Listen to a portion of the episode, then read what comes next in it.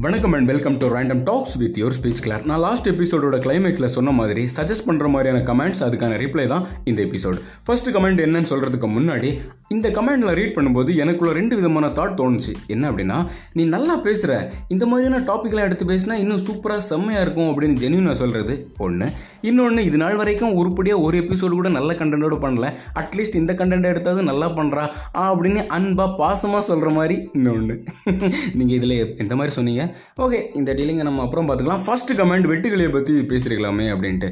அதை பற்றி நான் புதுசாக என்ன சொல்ல வேண்டியது இருக்குது? ரெண்டாயிரத்தி இருபதில் வர ஆயிரம் பிரச்சனையில் அதுவும் ஒன்று அவ்வளோதான் ஜஸ்ட் லைக் தட் ரெண்டாவது கமெண்ட் கேரளாவில் ஒரு யானையை வெடி வச்சு கொண்டாங்களே அதை பற்றி ஏன் நீங்கள் பேசவே இல்லை? அப்படின்ட்டு.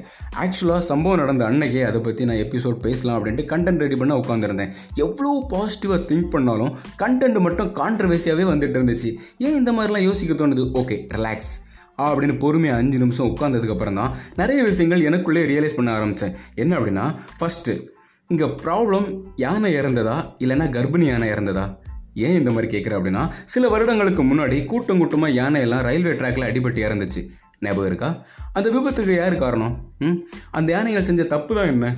வழக்கமாக குடிக்கிற இடத்துல தண்ணீர் இல்லை.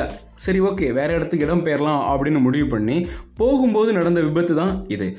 அதனால அந்த யானைகளுக்கு மேலே தப்பு கிடையாது. ரெண்டாவது யார்? அந்த ட்ரெயின் டிரைவரா ஓகே அந்த ஆக்சிடென்ட் நடந்துக்க முன்னாடி அந்த ட்ரெயின் டிரைவர் இருக்காங்கல்ல லோகோ பைலட் அந்த இடத்துல நீங்கள் இருக்கீங்க. ஜஸ்ட் இமேஜின் என்ன பண்ணியிருப்பீங்க சடன் பிரேக் போட முடியாது. ஏன்னா உங்களை நம்பி ஆயிரக்கணக்கான மக்கள் ட்ரெயினில் ட்ராவல் பண்ணிட்டு இருக்காங்க பிரேக் போட்டால் பொட்டிக்க வந்துடும் ஏகப்பட்ட உயிரிழப்பு ஏற்படும். ஆயிரக்கணக்கான மக்களை காப்பாற்றுறதுக்காக சில யானைகளை பலி கொடுக்கறது தப்பு இல்லைன்னு தான் தோணும். ஆமாவா இல்லையா? அப்போ அந்த லோக்கோ பைலட்டோட தப்பும் கிடையாது. அப்போ நிஜமாவே யார் தான் காரணம்? அந்த யானைகள் வாழ்ந்த இடத்துல தண்ணீர் வறட்சி ஏற்பட யாரெல்லாம் காரணமோ அவங்க தான் காரணம். அப்போ நமக்கு ஏன் அவங்க மேலெல்லாம் கோவமே வரல? அது இப்படி அது நீங்களும் நானும் தானே? அப்புறம் எப்படி கோவம் வரும்? பல யுகங்களாகவே நிறைய கிராமத்து விவசாயிகள்லாம் கண்ணீர் மல்க கதறாங்க டிவி நியூஸ் பேப்பரில் எதுக்காகனா அறுவடை ஸ்டேஜில் இருக்கிற பயிர்கள்லாம் காட்டு யானைகள் விலங்குகள்லாம் வந்து சேதப்படுத்திடுச்சு. எங்களுக்கு பிழைக்க வழியில் அடுத்த வேளை சாப்பாடுக்கு என்ன பண்ணுன்னு தெரில அப்படின்னு. பார்த்துருக்கீங்களா? இப்போது அந்த யானையை வெடி வச்சு கொண்டாங்கல்ல அவங்கள அந்த லோகோ பைலட்டோட இடத்துல வச்சு நான் பார்க்குறேன். அவருக்கும் ஒரு குடும்பம் இருந்திருக்கலாம். அந்த குடும்பம் ஒரு விவசாய நிலத்தை நம்பி இருந்திருக்கலாம். அவங்க எல்லாரையும் காப்பாத்துறதுக்காக அவர் இப்படி ஒரு முடிவு எடுத்திருக்கலாம். இப்படிலாம் எனக்கு அன்னைக்கு தோணுச்சுங்க. அதனால தான் பேசலை. ஏன்னா நீங்கள் எல்லாரும் ஃபார்வேர்டில் ஒரு ரன்னிங் ரேஸில் ஓடிட்டு இருக்கும்போது நான் மட்டும் ஆப்போசிட்டில் ஓடுவேன் அப்படின்னு ஓடினோம்னா நான் என்ன ஆவேன்? எல்லார் காலிலையும் மிதிப்படுவேன் இல்லையா?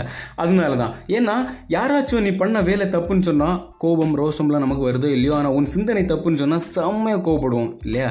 அதனால தான் உங்கள் கோபாத்மிக்கு ஆளாக வேணாமே இரையாக வேணாமே அப்படின்னு நினச்சி தான் என் வாயை மூடிட்டேன். இல்லை இல்லை நீ என்ன சொன்னாலும் ஒரு அப்பாவி யானையை அதுவும் ஒரு கர்ப்பிணி யானையை ஆசை காட்டி வெடி வச்சு கொன்னது தப்பு தான் அப்படின்னு நீங்கள் சொன்னீங்கன்னா அந்த சம்பவம் நடந்து ரெண்டாவது நாள் இருக்கும். நொய்டாவில் ஒரு கர்ப்பிணி பெண்ணுக்கு கொரோனா சிம்டம்ஸ் இருக்குன்னு சொல்லிட்டு ஹாஸ்பிட்டல் அலோவ் பண்ண மாட்டேன்னு சொல்லி எட்டு ஹாஸ்பிட்டல் மாறி அந்த பெண் இறந்துருச்சு சிசுவோட. நமக்கு ஏன் கோவம் வரவே இல்லை? அந்த டாக்டர் மேலேயும் அந்த டீன் மேலேயும் அந்த ஹாஸ்பிட்டல் மேலேயும்? ம்? ஏய் நான் ஸ்டேட்டஸ் போட்டோம்பா அப்படின்னு சொன்னீங்கன்னா ஆமாம்மா கரெக்ட் தான். நம்மளோட உச்சபட்ச கோபமே ஸ்டேட்டஸ் போட்டதான் இல்லையா?